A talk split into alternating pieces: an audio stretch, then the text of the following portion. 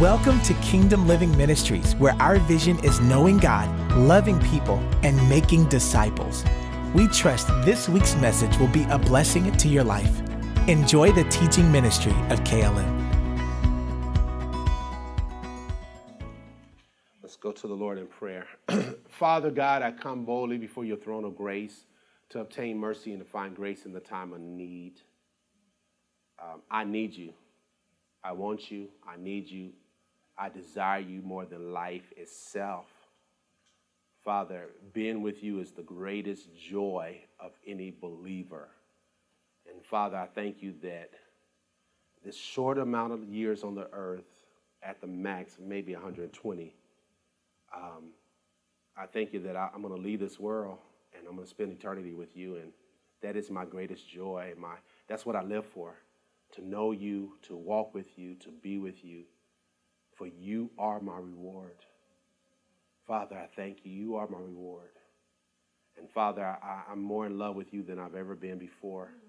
And I thank you for loving me through your son, Jesus, and giving me your spirit so that I would not be without help. He helps me to worship you. He helps me to love you. He helps me to obey you. For even as my good friend William says, God is the reward of worship. And Lord, I thank you that we don't worship, we don't praise, but we worship you. For you are the only true God. And God, I thank you that you called me. You called me to ministry. I didn't want it. I ran from it. But you called me for such a time as this. Even as my wife said, you've been preparing these messages in my heart, even from a young lad. And God, I'm so very grateful. Lord, I was studying just to know you. I wasn't studying for a sermon. And you made my intimate notes with you into sermons. And eventually into books. And I'm so very grateful, Father. And God, I just thank you for being my Lord and my Savior, being my Father. I thank you, Father, where my natural fathers have fallen short. You made up the difference. And thank you, Father. Thank you, Lord, that you didn't allow my mom to abort me when she had the opportunity to. And I thank you, Father, for my biological father who's very protective. And Father, I thank you. And Lord, as I step into these offices, all of that's part of the making of PD. I step into these offices that you've called me to as a pastor and as a teacher, and I flow out of that grace and that ministry and that anointing.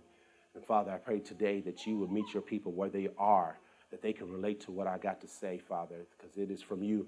And as they learn about meditation, as they learn about obeying their spirit, that they will take heed and obey and listen to the Spirit of God inside of them.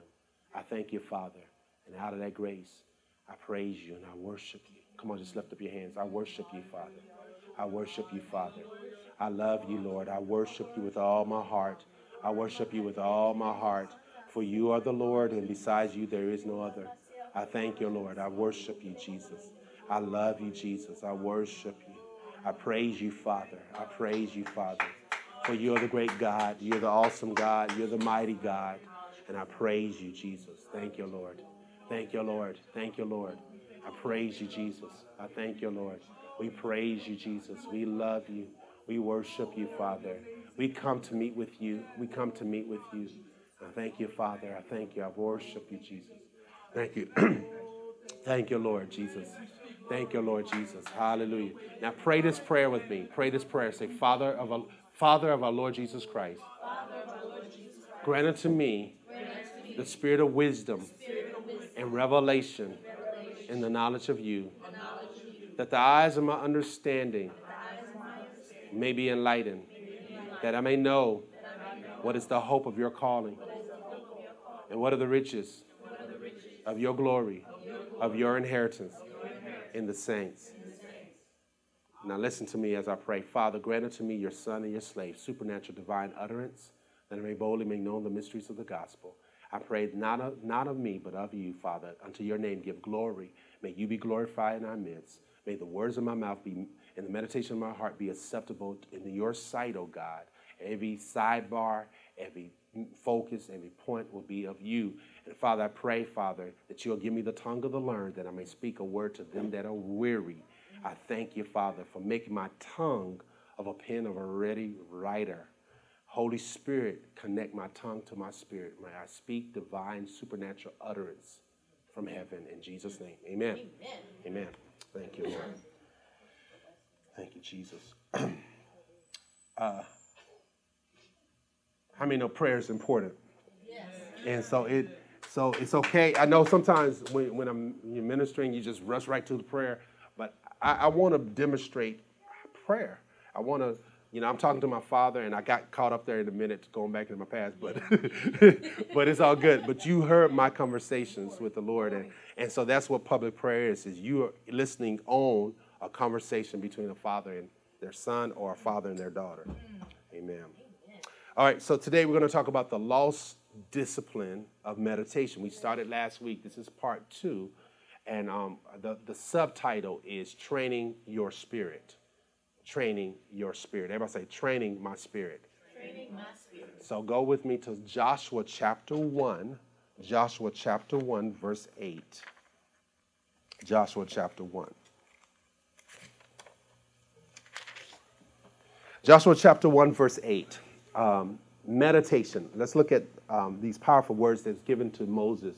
I mean, from Moses until Joshua. Joshua was Moses' son in the ministry. He was Moses' protege, and God has raised Joshua up to lead the people of God into the promised land. And so these are the words that came out of Moses' mouth. This book of the law should not depart out of your mouth, or thy mouth. Actually, that's King James. I'm going to ESV, Joshua 1:8. This book of the law should not depart from your mouth, but you shall meditate on it day and night, so that you may be careful to do according to all that's written in it. For then you will make your way prosperous, and then you will have good what? Success. Okay, so there's success, then there's good success. You can be successful at the wrong thing. But good success is doing the will of God for your life. You can be successful at selling drugs. But God is calling us to good success. Good success is doing the right thing at the right time with the right people. All right. Good success. All right. So that's my first text. And so we've been talking about meditation. So we see meditation is very important. Many Christians they know how to pray. They know somewhat of how to fast. I'm convinced that most Christians don't know how to fast. I think what it is that they're dieting. They're not really fasting. They're just dieting. And it's nothing different than what the world is doing. There's no spiritual power after they fast for 3 days or 40 days because they're connected to the wrong source. They're doing the wrong things. Fasting is you're connecting yourself to the works of Christ. And so that works of Christ, that power is there, and it shows up in your life. And fasting, when you go on a fast and it doesn't change you, you have not really fasted. You just missed some meals. That's all. It's just okay to, we all can lose some weight, right? So I mean, some of us, some of y'all are too skinny. Y'all don't need to lose weight. But it's just, it's not about the sacrifice. Sometimes people are like, well, I'm going to get God to love me more if I fast. Fasting does not move God, but it moves us. All right. God is not the one stuck. We are. We're stuck with the limitations, like the ceiling. There's a limitation, right? There's a ceiling on our life. So fasting, if you truly do biblical fasting, it removes the ceiling off of our lives, and it allows us to hear. See, sometimes we don't hear clearly. We think we hear God, but we don't hear clearly. There's a lot of other stuff going on. There's some emotions. There's the voice of the flesh, the voice of the soul, the voice of the world, the voice of temptation, and we don't hear. And so fasting removes that clutter and get the wax out so we can hear clearly. Now, that was not in my notes. That's free. All right, so Joshua 1:8 talks about the meditation. So we talked about last week, what is meditation? Meditation is to think over, When you meditate on something, you think about it. Worrying is a form of meditation. You are thinking about something a bill that's not paid and how you're going to pay it. Are you concerned about a person? When you worry, you are meditating on the wrong things. All right. So you know how to meditate. You just need to learn how to meditate on purpose, the right things. And so here Joshua, God is speaking through Moses to Joshua, don't let this book of the law depart from your mouth, but meditate on it day and night. Part of meditation is your words, your mouth, right? You meditate. Part of meditation is with your mouth. If you feel in fear, and we've all felt fear, right? Fear is a real thing. The greatest fear is the fear of death, okay? We fear, sometimes I think when we grieve our loved ones, we are fearful of them being lost in space or something. But if we think about where they really are, if they're in Christ, you'll rejoice more than your cry. I'm speaking from experience. I lost two dads, so I got you beat, some of y'all. Biological and stepfather. All right, so meditation on the wrong thing is called worrying. Meditation on the right thing is called biblical meditation. So you think about it. Another way of looking at it is you toss it over in your mind. And sometimes when we meditate on something, we speak it, right? We say it. If you're concerned, if the doctor gave you a bad report and told you have a disease, you think about that. And not only do you think about it, and not only do you toss it over in your mind, but you speak it out. Yeah. You talk to a friend and says, I got the big C. Pray with me. And then you go to another person and you rehearse it. Or if you got hurt by somebody, you think about how what they did or what they said damage your soul. And so you think about it, you go to bed with your mind on it, and you go and you rehearse it to other friends. What's happening when you rehearse it?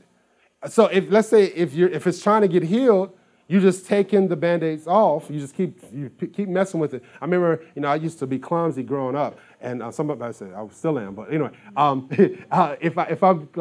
if I'm walking, I used to stumble over my feet, right? Because my feet was bigger than most people, and so I would stumble on my feet, and I would get a scab on my leg, on my knee, and then me and my cousins and friends, we would sit there and look at it, and we would mess around with it. We would pull it off, and oh look at that white part. What's that? This is a true story, and this is wow, look at that, and then it would never get healed. It will never get it. And so that's what happens when we get hurt. We rehearse it over and over and over. We prayed about it. So even in prayer, we didn't really pray about it. We just rehearsed it to God and really to ourselves, because God is I want to heal you, but you keep saying, you keep talking about and blaming the other person or why you're hurt. And then you go to somebody else. And you talk about it, and you go into somebody else. You talk about it. You go to somebody else, and you talk, and just keep rehearsing it over and over and over and over. And so, and therefore, it never heals. Meditation, right? So that's what meditation is. You think about it. You go to bed thinking about it, meditating on it, tossing it over in your mind. You're pondering about it, and then you mutter. You speak about it. You say, you talk about it all the time. That's part of meditation. So what you talk the most is what you meditate the most. That's not in my notes. That's supernatural divine utterance. What you talk about the most is really what's really what you're meditating on. What's on your heart? What's on your mind? Listen, people say all the time, you don't know my heart. Yeah, I do. I just let you talk.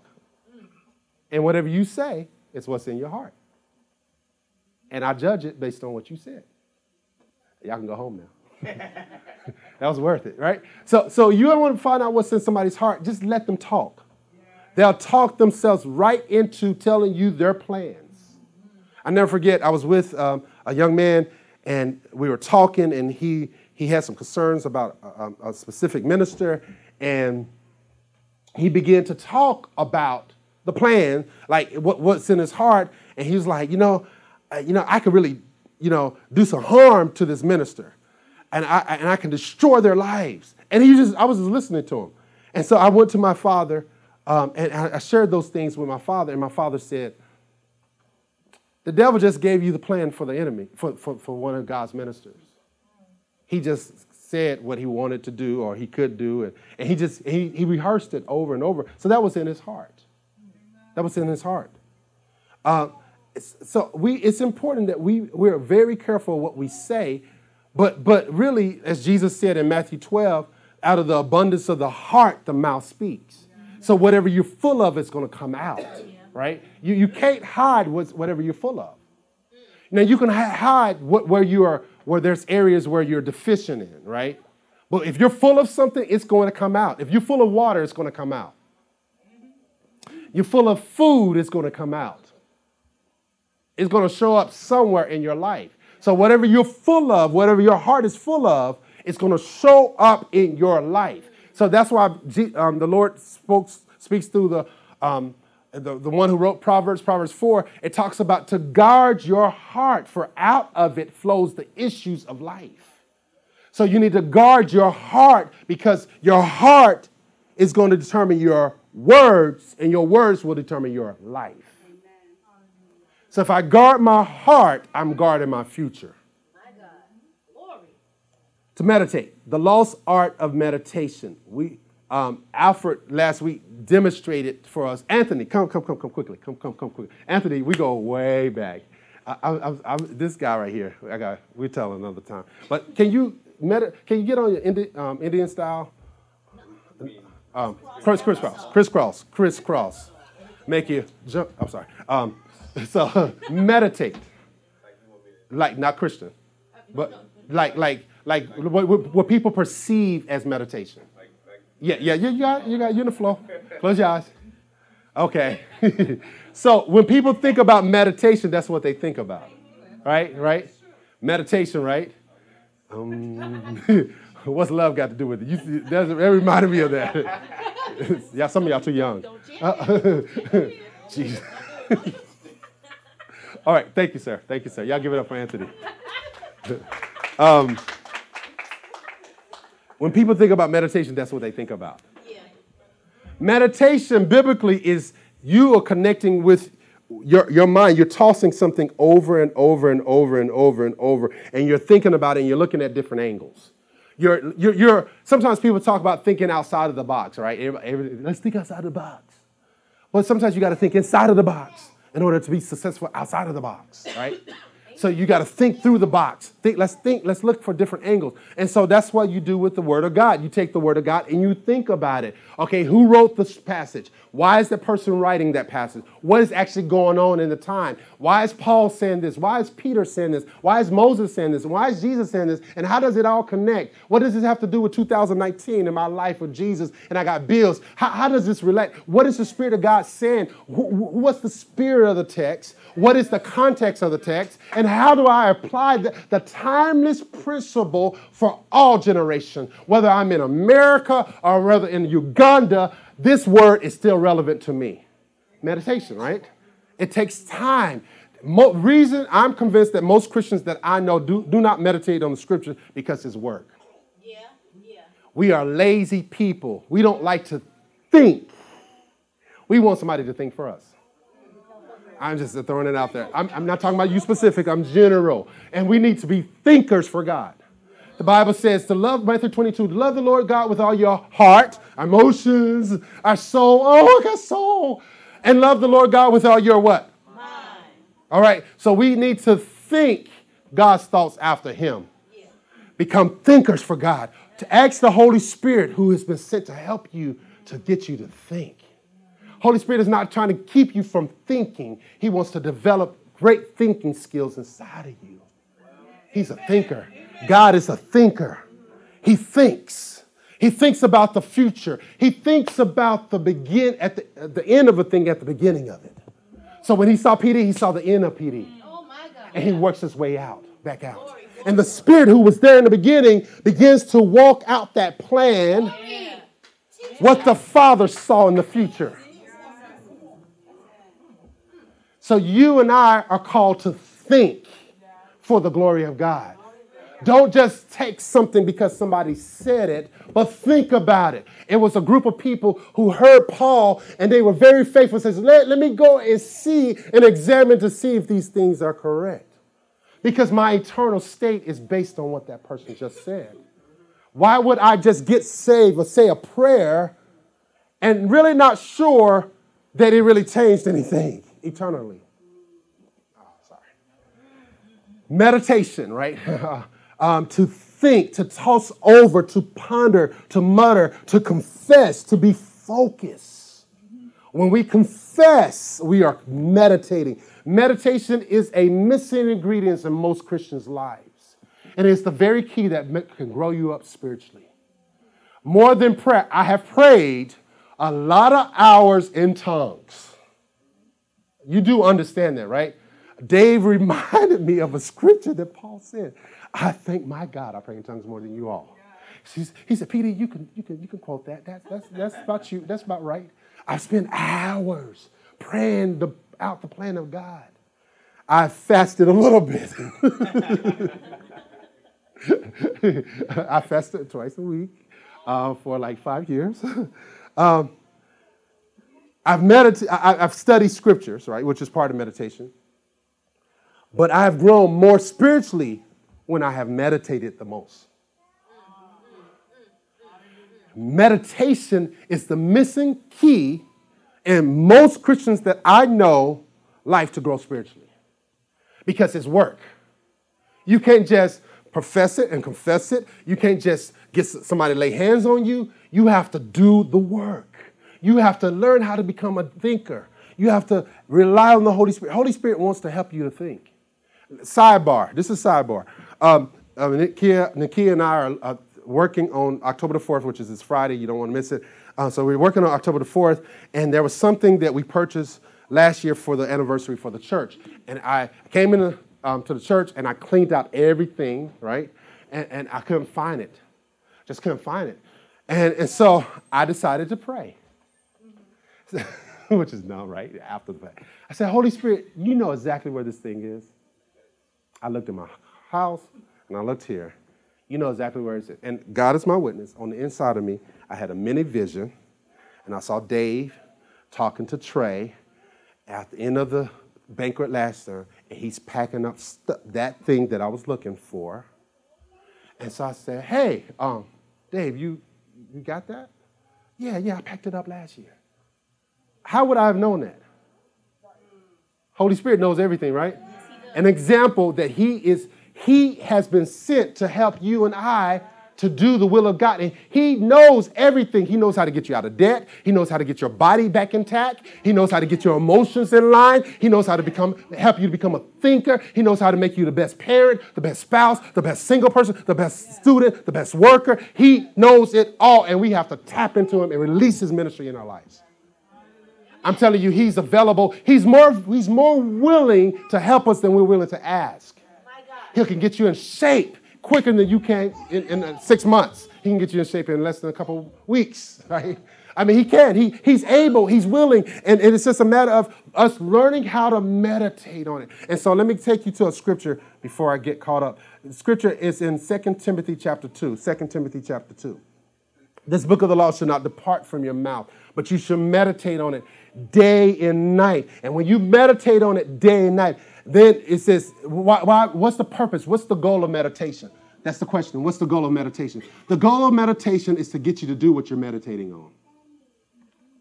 Let me say it again. The goal of meditation is to get you to do what you're meditating on. Right? The reason why the word is not real to most believers that I know is because they haven't taken the time to meditate on it. And when you meditate on it to the point that you're actually doing what you're meditating on, that's when you'll see the blessing. That's when you'll walk in your 100-fold walk with Christ. You may get that 10 years from now. All right. Because then Joshua, it goes on, and then you will make your way prosperous, right? You'll make your way prosperous. Notice that God has given us the tools to become prosperous, but we have to do something with those tools. Yeah. You cannot expect God to work the tools that he gave you to become prosperous. You got to use the tools. And one of the main tools to become prosperous is meditation. Meditation is the key to get your butt from being a listener to a doer. And when you become a doer, then you're blessed in all that you do. That meditation is the missing link because it's the motivator. It's the very fire to light you up from being a listener to being a doer. My whole ministry is about doing. To do what you know. To obey what you know. If I can get Christians to do what they know, then they'll have success in life. Not saying they don't have any trials. We're going to have some trials. You're either at the beginning of a trial, the middle of a trial, or at the end of a trial, and you may get 1 minute, and then you go right into another trial. If you're looking for a religion that says no more trials, you have joined the wrong religion. Your life is going to be full of trials. I don't confess it over me. I don't have to confess it. It's going to happen. It's going to happen. Oh, don't speak that affirmation over. It's going to happen. You're going to be in a trial. Tomorrow, you may walk into your job into a trial. You may go home and walk into a trial. You may be a trial when you get to the car, when you check your voicemail. Trials, it's going to happen. We're not exempt from crisis. We're not. I'm not preaching that message. Oh, you know, you can just live and you can just go through life like a bed of roses on a, you know, it's not that easy. He's the God of the hills and the valleys. He's the God who put you on the hills. He's the God that sees you in the valley. Yeah. Torrin Wells. No, I didn't write that. I didn't write that. He ain't going to sue me. All right. 2 Timothy chapter 2. Real quick, my time is slipping away. 2 Timothy chapter 2,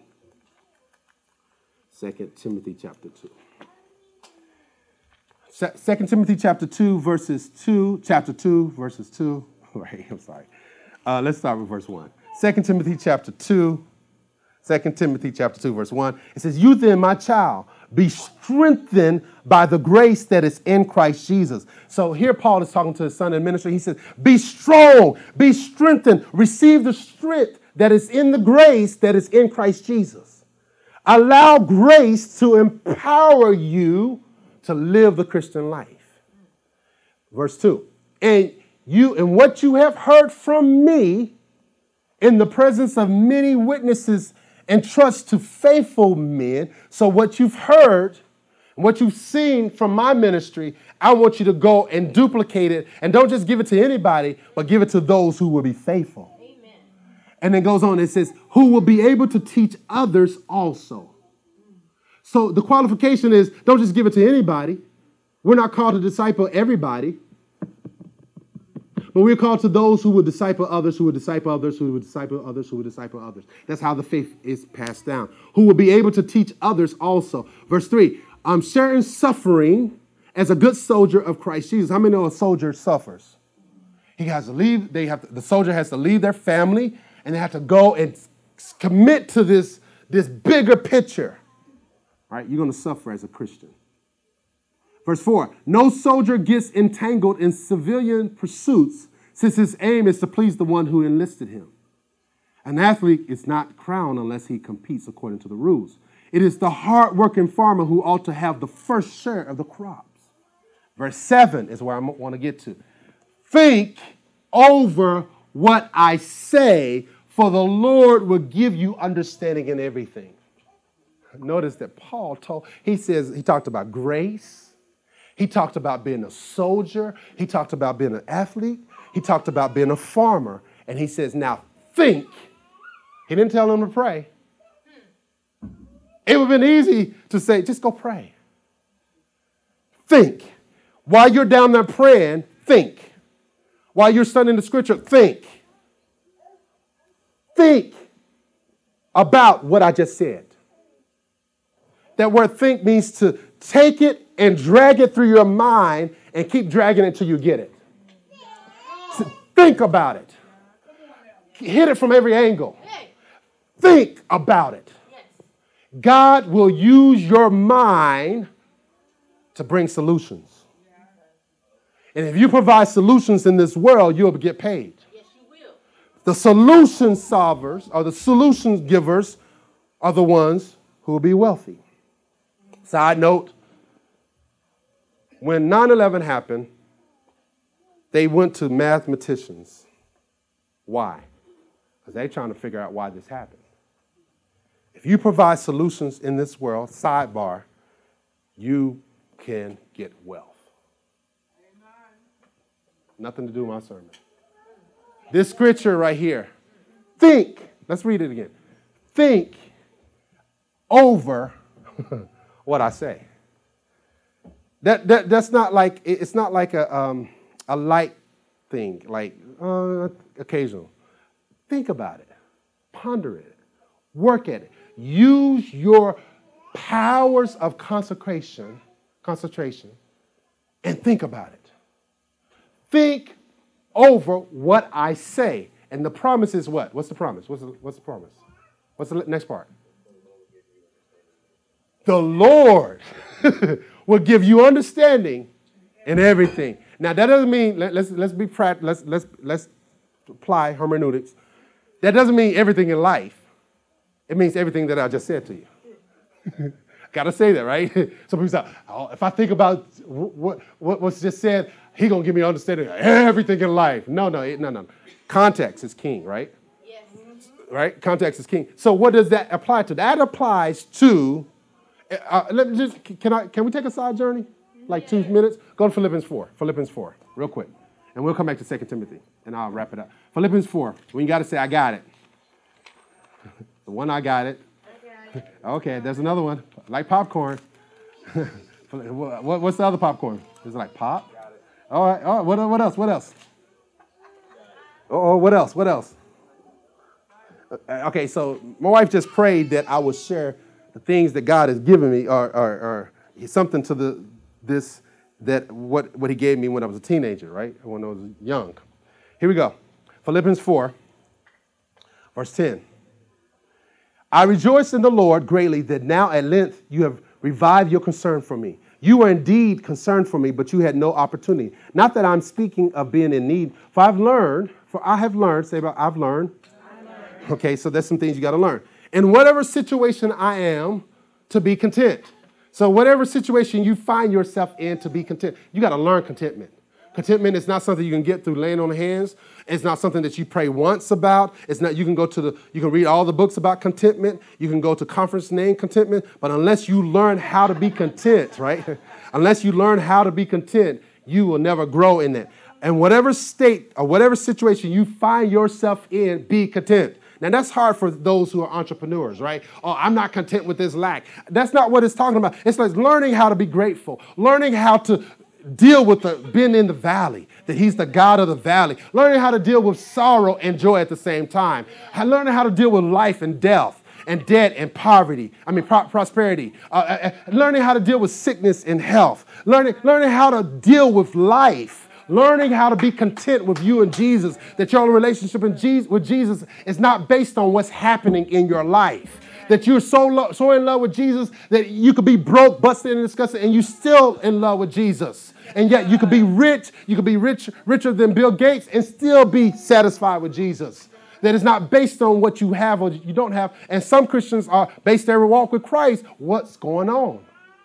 Well, my relationships are not right, so God must be displeased. Or my relationships are great, He must be pleased. No, it's not based on what's happening. That's what it means to learn to be content. Then no matter whatever you're facing, you're content. You may be dissatisfied with the circumstance, and you should be, and you rise up. I'm thinking about people in slavery. They was not satisfied with slavery. The Bible's not telling you, be satisfied with your bondage. But while you're in bondage, be satisfied with Jesus. Amen. Amen.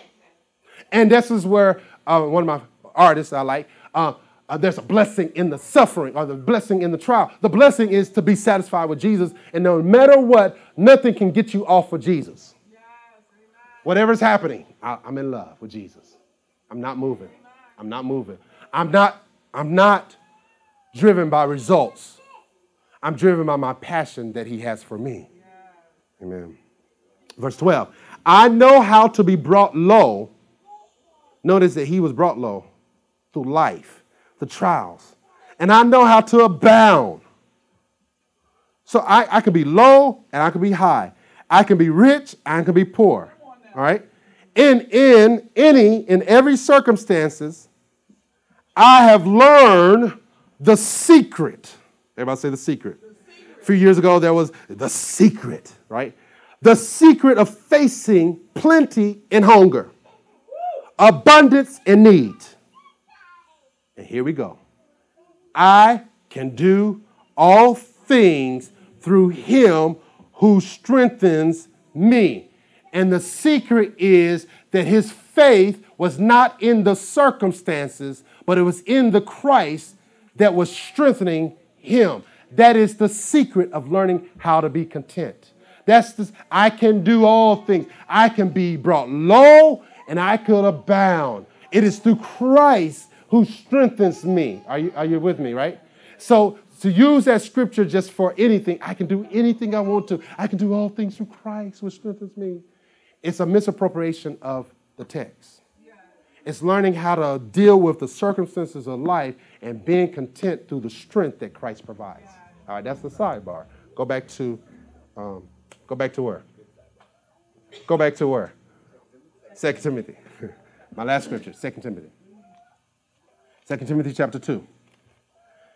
Consider what I say.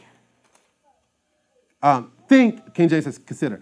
ESV, think over what I say. 2 Timothy chapter 2, verse 7. Think over what I say, for the Lord will give you understanding in everything. Okay, so let's talk about this. We're talking about meditation, the lost art of discipline, right? To meditate, to think about, to toss over, to confess, to mutter. And when you do that, you'll have great success. You'll meditate, learning how to do, to obey. And we know from James, the doer is the one who's blessed. Yeah. Meditation comes to full effect when you hear, when you speak, when you pray, when you worship over what you're meditating, when you pray in other tongues and think about it. That all of that is meditation in this full effect. You're hearing it. Last night, my youngest and I went to bed, and we went listening to healing scriptures. So I'm thinking about what the healing scriptures, we have somebody, Dad Hagen, he's reading healing scriptures, and he's reading over the accounts of the miracles of Jesus. And I'm going to bed, I'm thinking about the woman with the issue of blood, and I'm thinking about Jairus' daughter, and I'm thinking about Peter's mother-in-law. I'm thinking about how Paul endured what he was facing. I'm thinking about Hezekiah, how he turned his face to the wall. I'm thinking over the scriptures that says, I'm the Lord that healeth thee, and I change not. Healing is in the sun, in the wings of the Son of Righteousness. I'm thinking about that Jesus is the healing of the nations. I'm thinking about it, and as I'm thinking about it, I'm receiving life. I'm receiving that the fact that Christ is the healer, that I don't have a promise of healing. I have a covenant of healing. I'm related to the healer. He lives inside of me. And the same spirit that raised Christ from the dead is the same spirit that quickens or make alive my mortal body. That same power is available. Oh, of course, I got to eat right. Of course, I got to exercise. But there is a greater power. Amen. All right. Meditation. You think about it. You speak about it.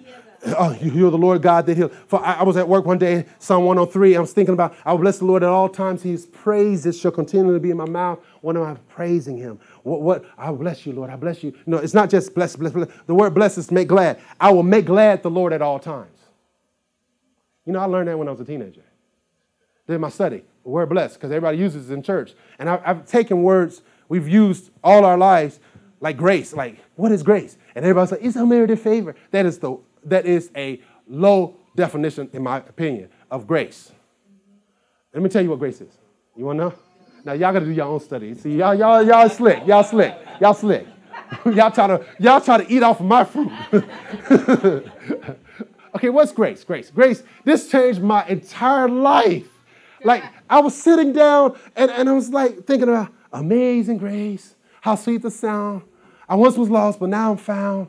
You know, I was a sinner, you know, and you know, I'm saved. And I was meditating over that and thinking about it. I was like, what is so amazing about grace? Like, unmerited favor, it's so weak. Like, I'm an amazing unmerited favor. You know, it's like, what does this have to do with anything? So I went to the Greek, and I found out, as a teenager, I was 17, and this is what I found. It is the divine influence upon one's heart and the reflection of that influence in one's life. Grace. That changes everything. Divine influence. So if grace, by grace, you are saved. So how does grace save me? Influence, divine influence upon my heart. He takes my heart of stone and makes it a heart of flesh. And that work of grace in my heart shows up in my life in repentance and faith in Jesus. Divine influence. So when we talk about grace, it's grace that I'm standing here now. So grace is influencing my heart, and the result of grace is showed up in my life. So grace, true grace, will show up in your life. It won't be like, oh, God is gracious and you can do whatever you want. Grace empowers you to do the law of God. Oh, Lord. Amen. Grace is all throughout the old and into the new. The Ten Commandments are filled with grace. If we would just do the Ten Commandments, it'd solve a lot of our relational problems. You won't steal, right? Grace calls me not to steal. Though I was a thief, but now I'm saved by grace. So grace causes me to work for what I have. Grace calls me to give to the less, to the least. Grace calls me not to look on someone who's not my spouse and desire them. Grace. I'm sorry. Grace, right? What does this have to do with meditation? Everything. It has everything. So you think about it. You speak it. You pray over it. You worship over it. Okay, let's talk about this. All right, real quick. Training your spirit for success. Everybody say, training my spirit for success.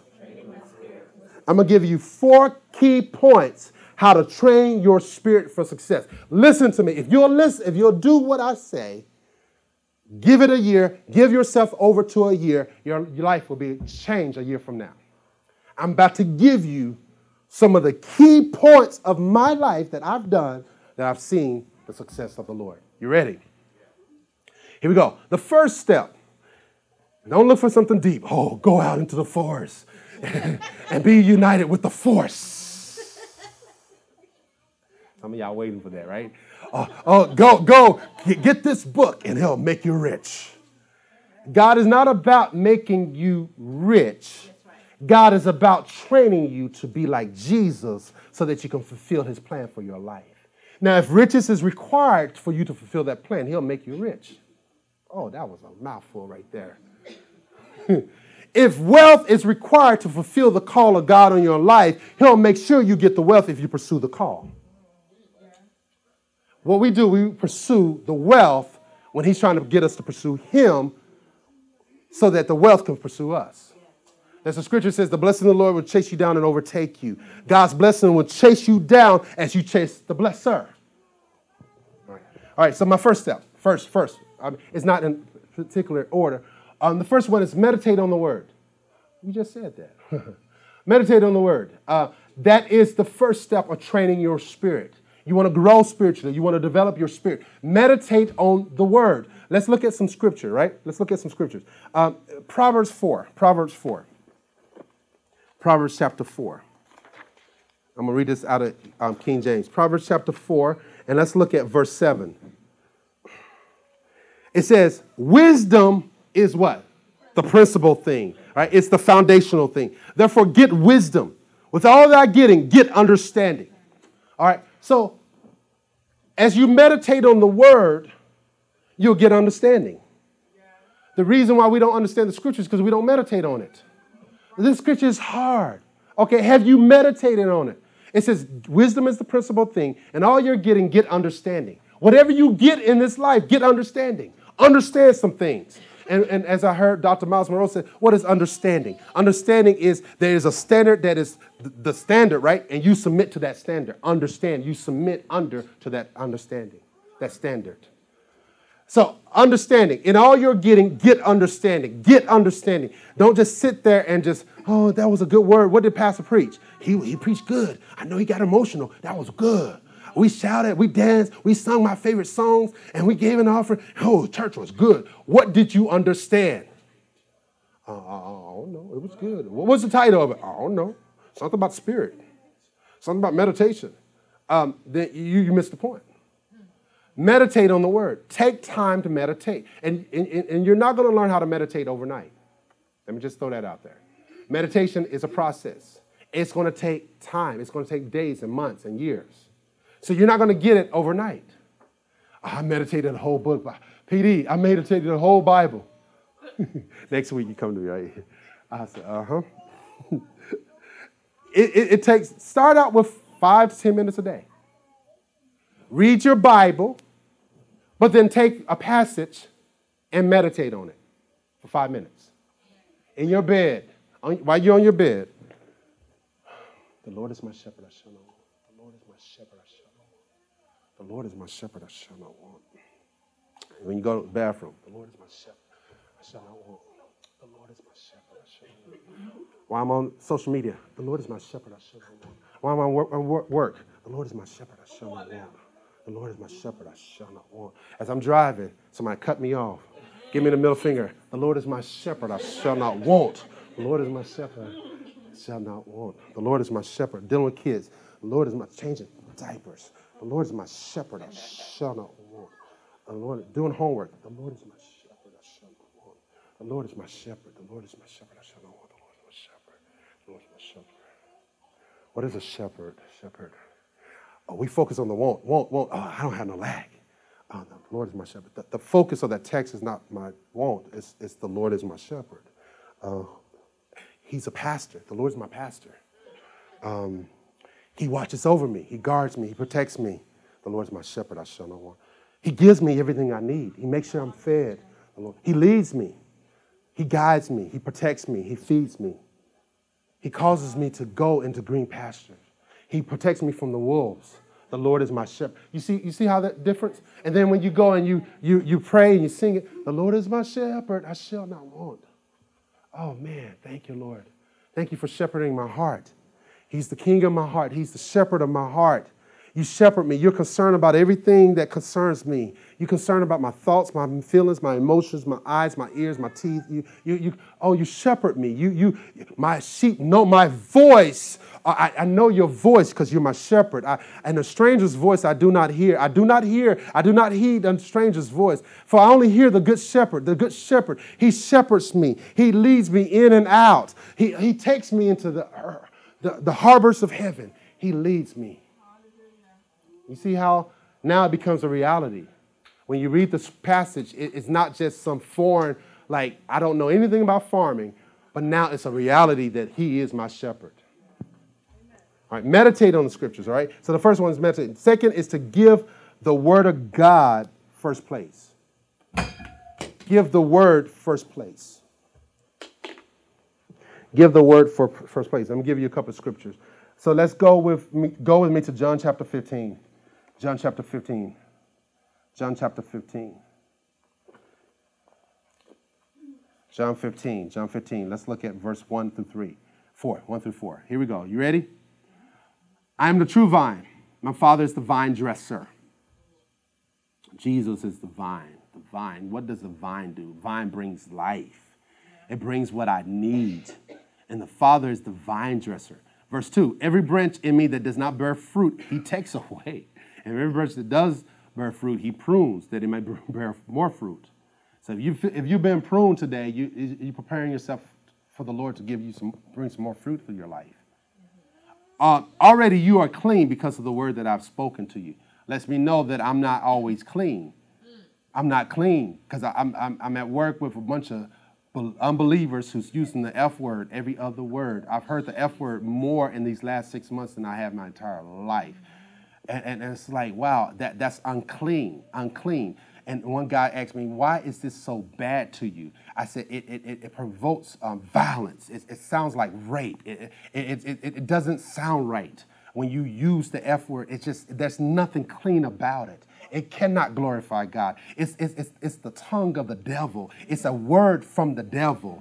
That word was not birthed in the spirit or from the scriptures. It was birthed out of some hatred and and when people use it mars the image of God. You know, I just got a revelation with the F word. I'm telling you, it does something. And if you pay attention to your spirit, when the word is spoken, it hits you. You're like, oh God, when you see it on television, it's not right. You can't say that word because it doesn't reflect the Creator.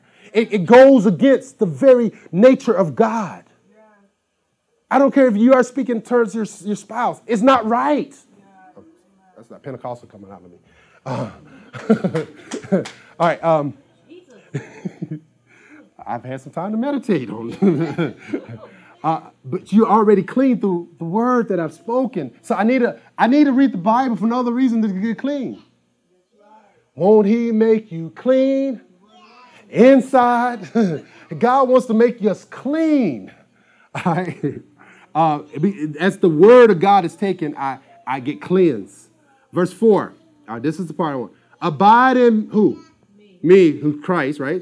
And I in you, as the branch cannot bear fruit by itself unless it abides in the vine, neither can you unless you abide in me. So abide in me and let me abide in you, right? Okay, look at verse 7. If you abide in me, and what needs to abide in you? My word. My words abide in you, then you can ask whatever you will, it'll be done to you. Okay, so I'm going to say something. The word of God abides in you to the degree that you practice it. Let me say it again. The word of God abides in you to the degree that you actually apply that word. Don't tell me that the word is abiding in you because you can quote a lot of scriptures. Like I said, I got an uncle who's drunk. He gets drunk and he literally quotes like over two-thirds of the New Testament. Verbatim in KJV. And he stutters when he's not high. What's up, Wayne? But he get high. Oh, the Lord is my... And he just goes off and like, whoa. I understand the call of God on your life, boy, but you got to get it right. But the word abides in him to the extent that he obeys it. The word is not abiding in you because you have some knowledge of it. And you know the Greek and the Hebrew, and you know the ins and out and every translation. If you are applying that word, it abides in you. That right there, right? That's abide. So the word, give the word of God first place. My last scripture dealing with this is Colossians chapter 3. Colossians chapter 3, and let's look at verse 16. Colossians chapter 3, verse 16. Here we go. So first, what's the first step in training your human spirit? Meditate on the word. What's the second? Give the word of God first place. Colossians chapter 3, verse 16, it says, let the word of Christ dwell in you how? Richly, teaching and admonishing one another in all wisdom and singing psalms and hymns and spiritual songs with thankfulness in your hearts to God. Listen. Let the word of Christ, Colossians chapter 3, verse 16. Let the word of Christ dwell in you richly. I think we allow the word of Satan to dwell in us richly. The word of Satan is rich. We're rich in the word of Satan. Oh, Jesus. Right? Whether it's doubt and unbelief or worrying, you are rich in the word of Satan. Right? If you can grow, now you can grow from poverty to prosperity in the word. I'm not talking about financially. I'm talking about spiritually. As you give the word first place. So as that word becomes first, how do you give the word first place? So whenever you're facing a situation, you go right to the word. What does the word say? That's the first thing you say. Okay, if I'm in a situation, what does the word say? That's first place. Don't tell me he's first place and you don't even consult him. He's the head of my life. I just want to get... That's a bunch of religious garbage. They get up and testify. He's the head of my life, and you still sleeping around. Like, he's not the head of your life? Because he's just a figure of your head. Like, you want him to be the head. So here, let the word of Christ... what does the word say? So whatever the word says, make a decision. Whatever the word says, that's what you're going to do. That's what it comes to, right? Okay. The word tells me to love those that despitefully use me. So I just got used this week. Okay, I gotta love the people, man. Pray for those that despitefully use you. They use you at your job all the time. They'll fire your butt over something that's been late for 5 minutes. They're using you. So what do you do? Lord, I just pray for this company, God, in the name of Jesus. God, I just pray, Lord. The person that gets close to you and they use you. Pray for them. Lord, I just pray for your blessings on them. Lord, God, I just pray, Lord, I forgive them. I release them. God, that's hard work. It's hard. That's real Christianity, right? Your kids use you. That joke will come back. Can I do this? Oh, man. I just want to, hey, what's up?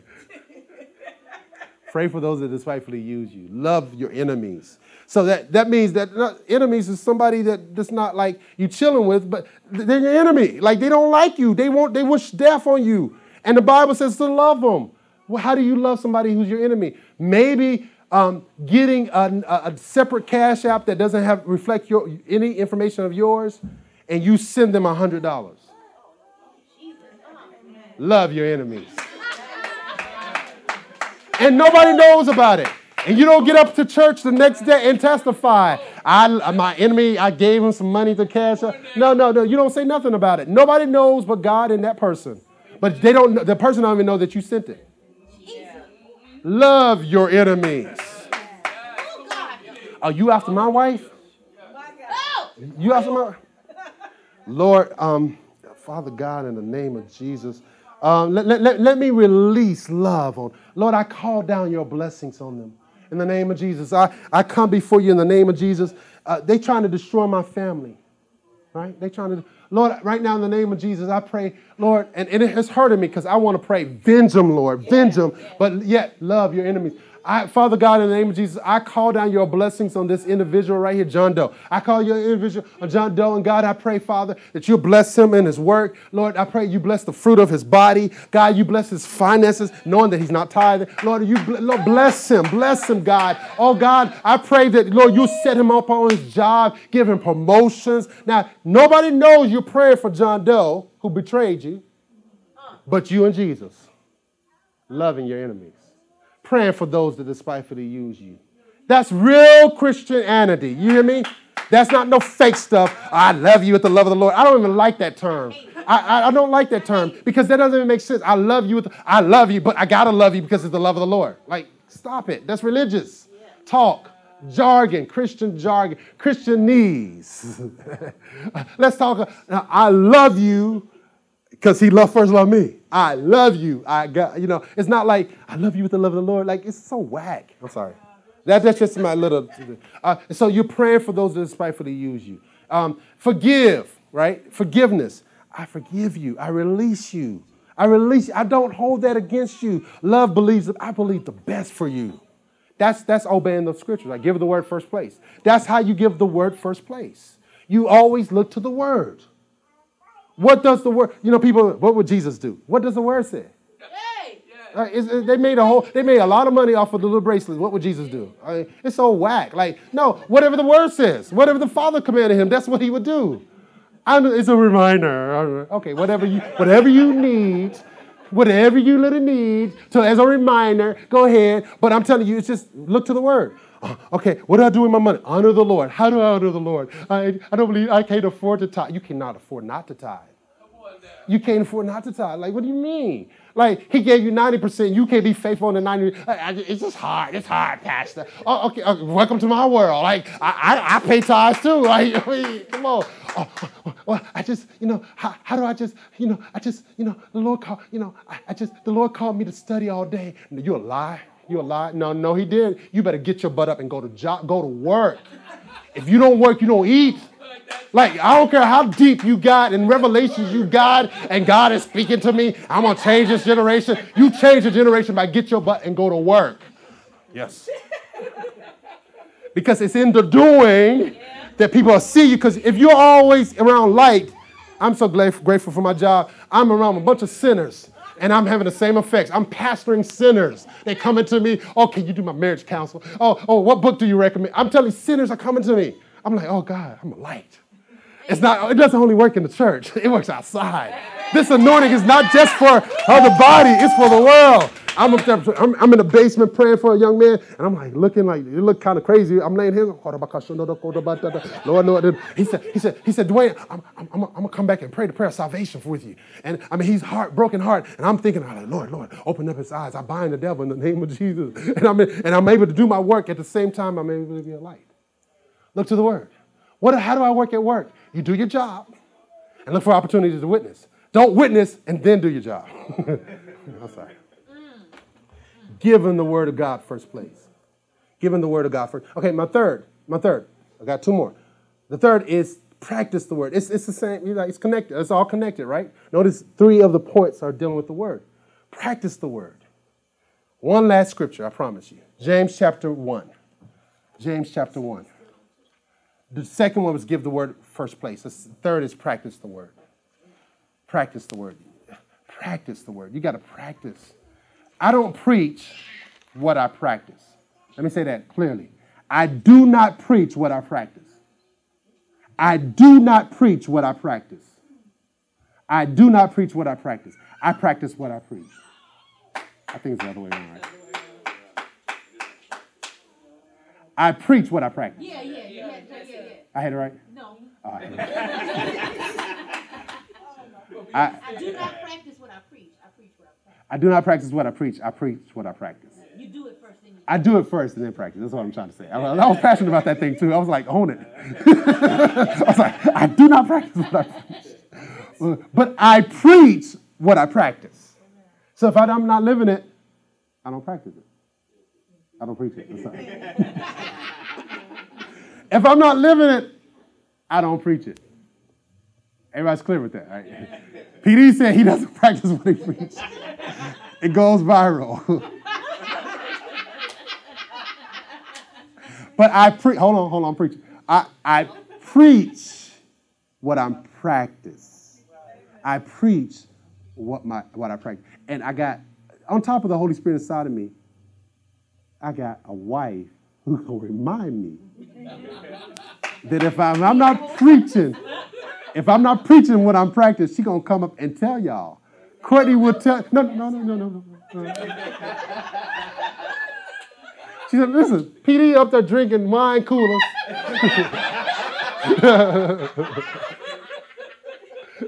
Y'all need to pray for the mug because I'm about to kill him. She will remind me.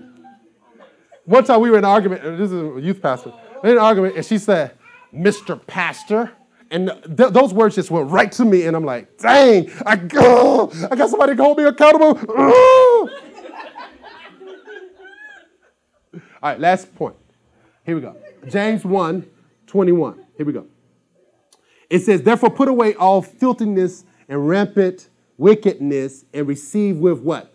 Meekness, the engrafted or implanted word, which is able to save your soul. The word is able to save your soul. But be doers of the word and not hearers only, deceiving yourselves. We got a lot of self-deceived Christians.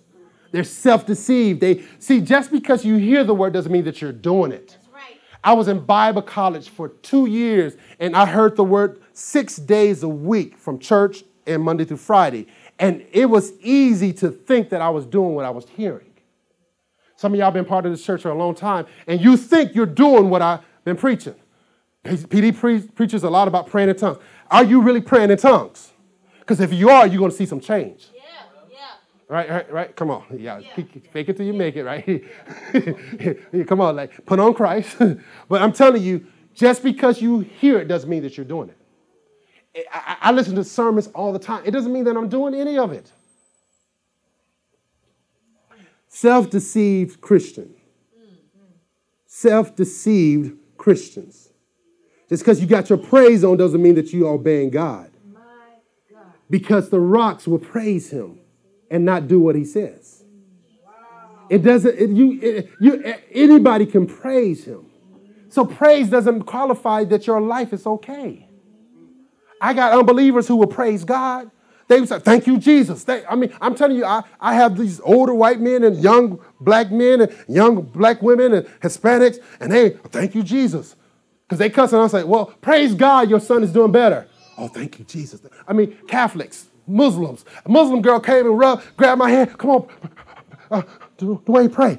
In Jesus' name. I'm like, oh, the Muslim is calling on Jesus and Allah at the same time. Let's see who's going to win, Jesus. True story. True story, for real. I'm telling you, praise does not qualify that your life is okay. Verse 23, for if anyone is a hearer of the word and not a doer, he is like a man who looks intensely at his natural face in a mirror. For he looks at himself and goes away and at once forgets what he was like. But the one who looks into the perfect law of liberty, and he goes on and talks about being not hearers but who forgets, but a doer who acts. Everybody say a doer who acts. he will be blessed in his doing. I once preached a message called, This Is How We Do It. This is one of my favorite songs. This is how we do it. This is how we do it. All right? This is how we do it. We put into practice what we believe. We act on what we believe. Are y'all with me? We need to act on what we believe. So the third part is practice the word. Act on what you believe. Do you believe what you believe? Then act on it. Last point, obey your spirit. Obey your spirit. That's Hebrews chapter 3. Obey your spirit. So when you have meditated the word, when you have given the word first place, when you have practiced the word, then now obey. See, sometimes we want to obey our spirit and forget about the meditation and practice and the giving the word first place. Give the word of God first place. Meditate on the word and practice it. And now obey your spirit. Whatever your spirit says. And let me give you the scripture for that so you can like, Hebrews 3, what verse? Okay, I heard somebody. What verse? Here we go. Hebrews 3, verse 15. Today, if you hear his voice, harden not your heart. Don't be like our forefathers and mothers who rebelled in the wilderness. But hear and take heed to the Spirit. The Spirit of man is the candle of the Lord. God enlightened us through our spirit. He speaks to us through our spirit. The voice of your spirit is your conscience. Yes. And your conscience is a safeguard if the Word of God is the foundation. You cannot trust your conscience if the Word of God is not first place.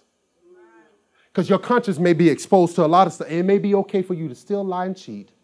But if the Word of God is the foundation, then you can trust your conscience. I mean, you can scar your conscience. You can override your conscience. You can. It's just like taking those nerves. Like some of y'all drink coffee, and you drink coffee, and it's really hot. And after years and years and years, you damage the nerves, and you can't even sense the heat from it. The same way it is spiritually with some of us. We override that which God has dealt with us the first time. He'll come to you again. And again, and each time they comes to you and disobey, it gets lesser. You don't recognize and feel the same conviction to a point where it's so far away from God. Your spirit is crying out, it's wrong, it's wrong. But because you have disobeyed all these other times, it has caused walls to come up, and you do not recognize the leadership of the Spirit. You do not recognize that God is trying to get you out of your situation, but because you disobeyed again and again and again and again and again.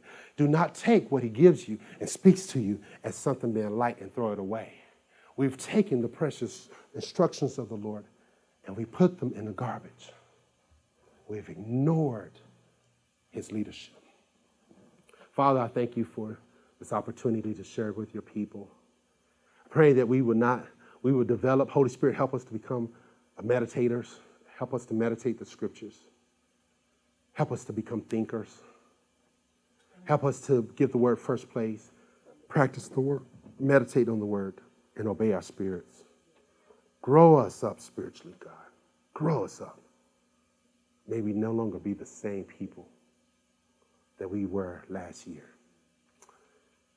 Every eye closed, every head bowed. If you're here today and you say, I do not know Jesus as the Lord of my life, as the Savior of my life, I want you to be bold, brave enough to raise your hand. That's me. I want to receive Christ as my Savior. Is there anyone here who want to receive Christ? That concludes this week's message, and thank you very much for listening. For more information about Kingdom Living Ministries, please call us at 732-324-2200 or visit our website at kingdomlivingnj.org. Also, you can write to us by mail at P.O. Box 519, Rancocas, New Jersey, 08073. And lastly, if you would like to partner with this ministry through your prayers or financial support, contact us via email at partners@kingdomlivingnj.org. Our prayer is that this message has encouraged you to live out the kingdom of God daily in your life by your obedience to His word. God bless you.